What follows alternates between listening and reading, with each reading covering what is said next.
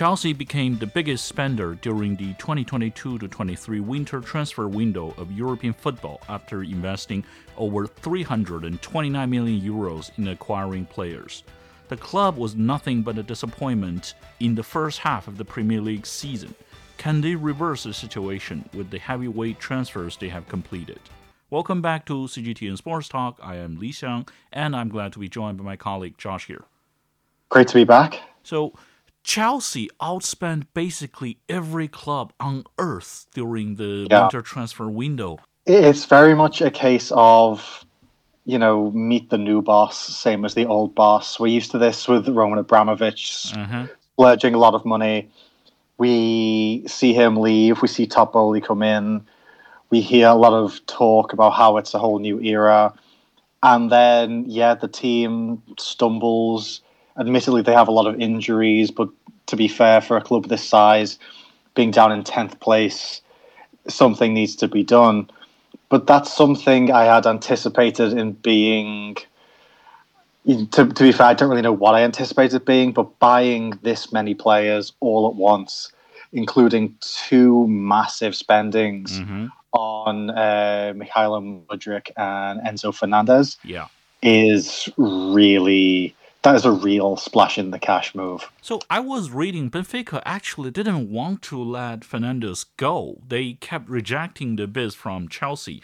But there were also reports saying that Benfica should take the offer because if say they wait until summer, Fernandez may not be worth that much money. So who actually benefited more than the other side in this transfer? Yeah, I, th- I think Benfica definitely won out in this case, mainly because uh, one Fernandez was trying to leave anyway. He missed a game, at least one game, by not being in the country, by flying back to Argentina to speak to his agent. And I believe he missed another simply because he didn't want to play. He, he'd rather uh, sit out and figure out a transfer deal. But at the same time, you look at this, and I mean, it was 120 million euros. Mm-hmm. And all I can think of is Benfica have let him go now because this is the peak of his popularity by virtue of having just won the World Cup with Argentina. And even if he keeps playing as he has done and remains superstar player, great midfielder, next big thing talent, he's never going to have this level of fame again, which also which means that he'll never have this kind of money spent on him again. And I also think that's part of why the money's been spent. One, Chelsea want to get their hands on the next big thing. And two, I get the feeling Todd Boehly. perhaps I'm just buying too much into stereotypes here, but every story I hear of him of treating this almost as like an American style franchise, I feel like he will have looked at this and been like, well, we can't get Leo Messi, who's next on the list? And they've gone for Enzo Fernandez. So if he if he is planning that as selling merchandise, treating him as going to be a superstar. Perhaps it will recoup along the way. But this is, you know, unless I'm forgetting something, this is the biggest, most expensive transfer in Premier League history, right? Because yeah, yeah. yeah because the only the last one was uh, Jack Grealish for 100. So mm-hmm. spending this kind of money on a player, I'm not going to say untested like Enzo Fernandez, but very much on the way up seems really bizarre to me, especially when you know how much was Haaland? Like no, not even close. No, it's like yeah. less than half. Yeah, right. And and then uh, I'm looking at the sheet now. It's 50 million more than Mykhailo Mudryk, mm-hmm. who had a breakout season at Shakhtar Donetsk. I know they drive a hard bargain anyway. That's kind of what that team is known for. But all this seems to do is make it seem like the Fernandez deal is just ridiculously inflated. I mean, if I'm just glad you mentioned Lionel Messi because I'm not saying Fernandez is not a good player. Apparently, he is.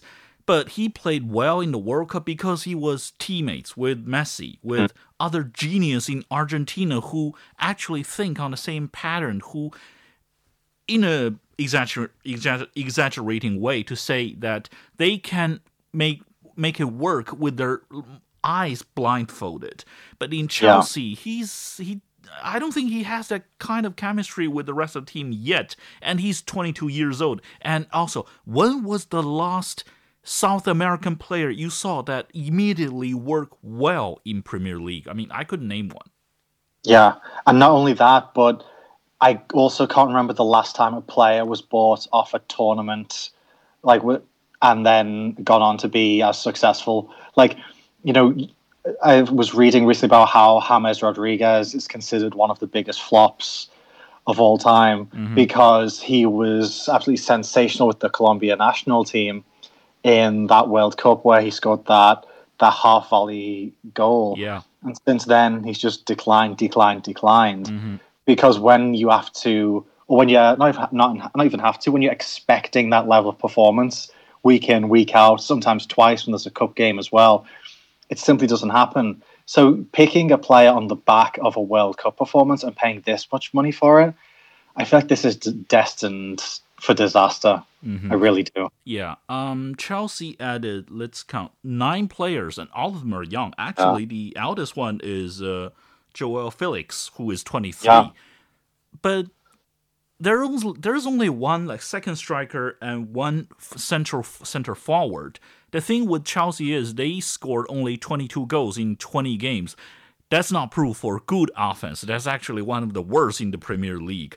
Do you think these arrivals of new players will actually help them fix that problem? No, not at all. Because because that's it. If let's say um, transfer window ends and we're looking through everything, and it's they spent a fortune on Enzo Fernandez and that was it. Or a fortune on Enzo, Enzo Fernandez, then got Joao Felix on loan or something. That would say to me that this is a team with a manager in Graham Potter who knows, okay, our problem is in the midfield. So we're going to get the best midfielder we can, and that's going to fix it. But we're getting wingers, we're getting strikers, we're getting centre backs, we're getting basically a bit of this, a bit of that it seems like there's no plan, there's no real idea of how to get this team firing again. It's basically a case of they're just looking for replacements all over the place. And when you take that kind of scattergun approach, maybe it's going to work. There's enough talent here that it absolutely could. I saw um, Mudryk in his debut, and he seems to be a little bit of a um, a uh, Darwin Nunez type in the sense of he's very active, mm-hmm. he is very quick, he causes a lot of trouble. Um, so there's definitely like talent here, and I can see why, at least the players I've seen play, why they've been picked.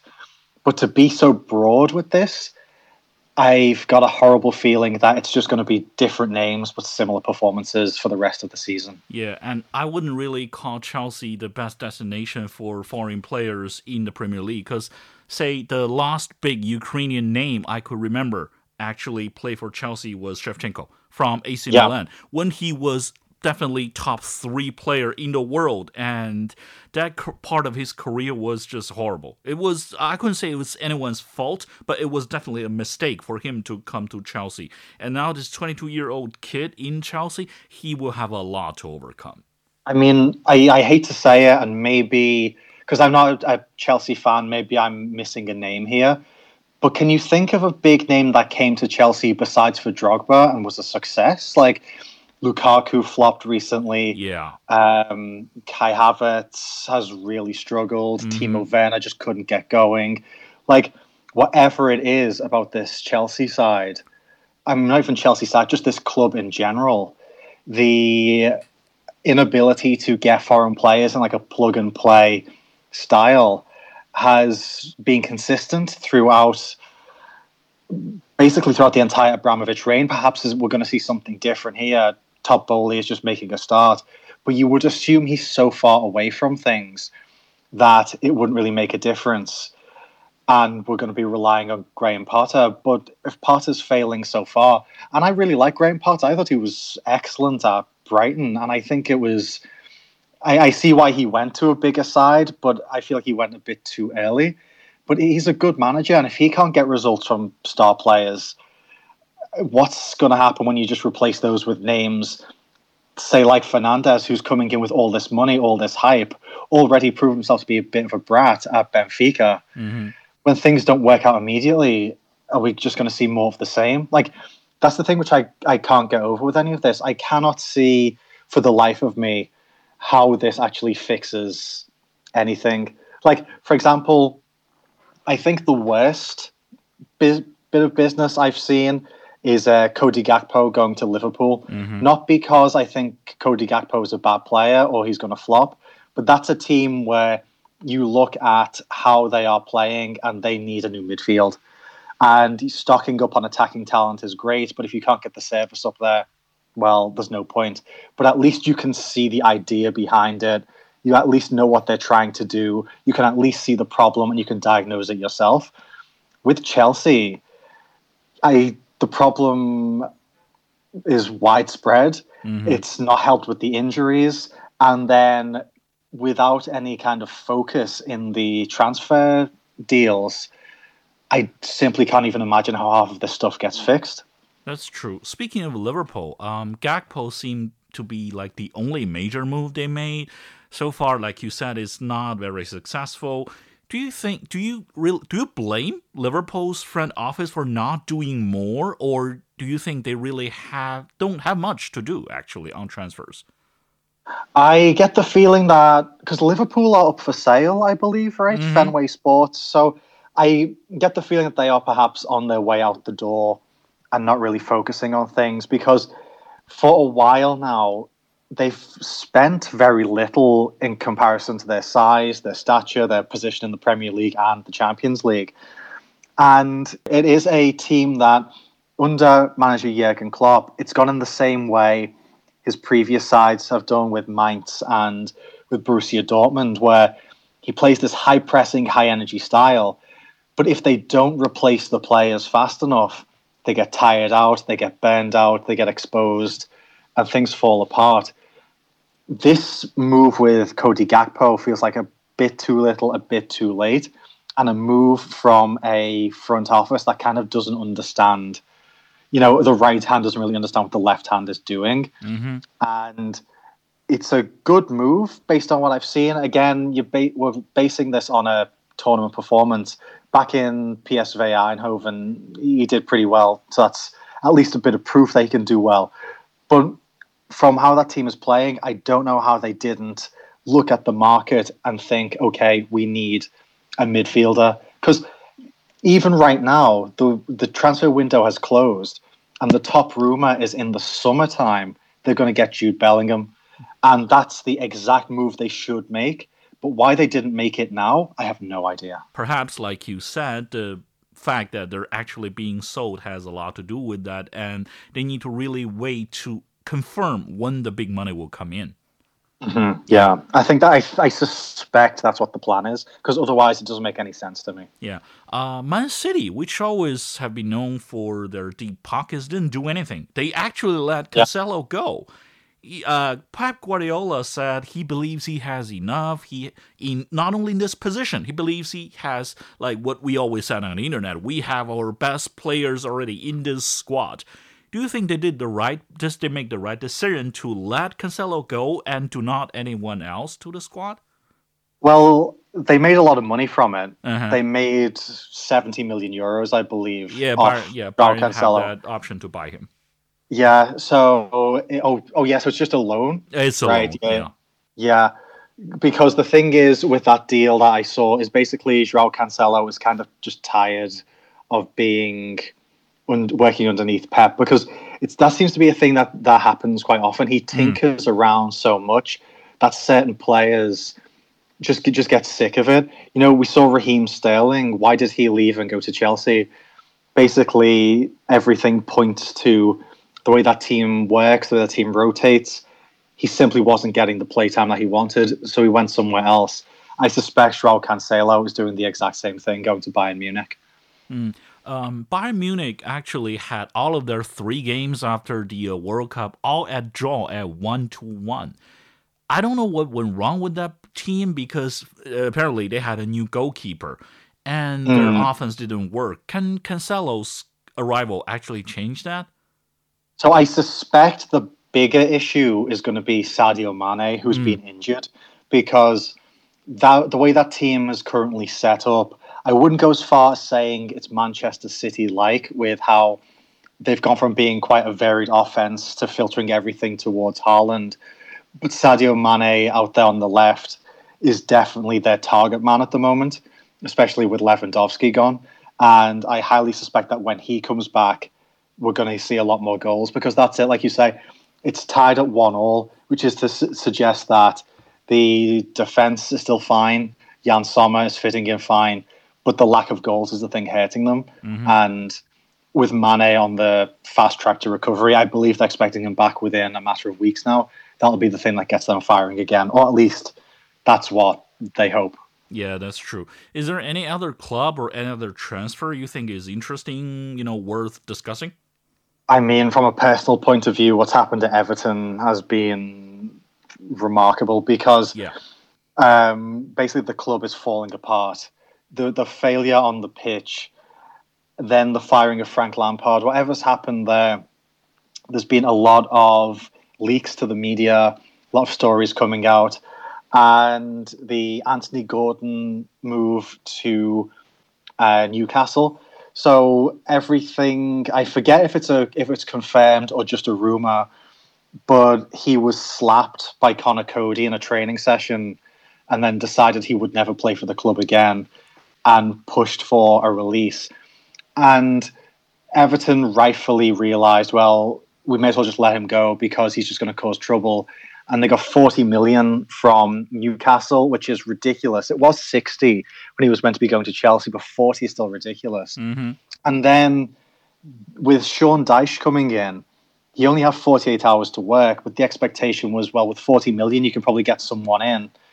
Uh, Danjuma turned us down, and then we did make a single signing, which that's one thing if you are Manchester City and you are hunting a title. When you are Everton and you are on the verge of relegation, closer than probably since back to that 1998 season when it yeah. came down to the last day. Something needs to be done, and not making a single buy and only one sale is that it's it's really bad business. I believe in Sean Dyche, and I believe he can keep us up. Mm-hmm. But for me, this has been a complete failure of a transfer window for my personal club. Yeah, I mean, I'm no expert in club operations, but I'm just saying that 40 million, sure, you want to save it, it's okay, but uh, maybe there's some math to be done because you see, first, staying in the Premier League gets you money, t- good TV money. If you yeah. lose that, that's gonna be uh, way more than 40 million, and like like everyone always say, you need to spend first before you can make money. I guess they have other plans. I mean, they are the front office. They may have details that we don't know. Yeah, well, they are also up for sale, I believe, because yeah. um, the owner Farhad Moshiri, he's kind of gone back and forth, but it seems like he's confirmed now they're looking for a sale. Mm-hmm. And I wonder almost now we were talking about with Liverpool earlier. I wonder if that's part of the mechanism for selling your club. You kind of limit your spends and wait for the next person to come in so then they can spend and make it their own team, so to speak. Um, that's the only logic I can think of. But the way Everton have been these past few seasons, logic isn't really a thing the team yeah. is known for. I mean, it could be because these new owners, they're probably just doing business instead of uh, investing love in football. So keeping a real pretty balance sheet will matter mm. more too. But again, say if you own Everton and you're selling it to another guy and say, "Hey, sir, congratulations! You're not buying a Premier League club. You're buying a Championship club." That that's really good for business. yeah, exactly. Especially with a new stadium that's going to be finished this summertime. It's uh, yeah, it's, it's very difficult at the moment. Yeah, and I think so much for today. Thank you for listening. Hopefully, we'll be hearing from you guys very soon next week. See you. Speak to you then. Bye bye.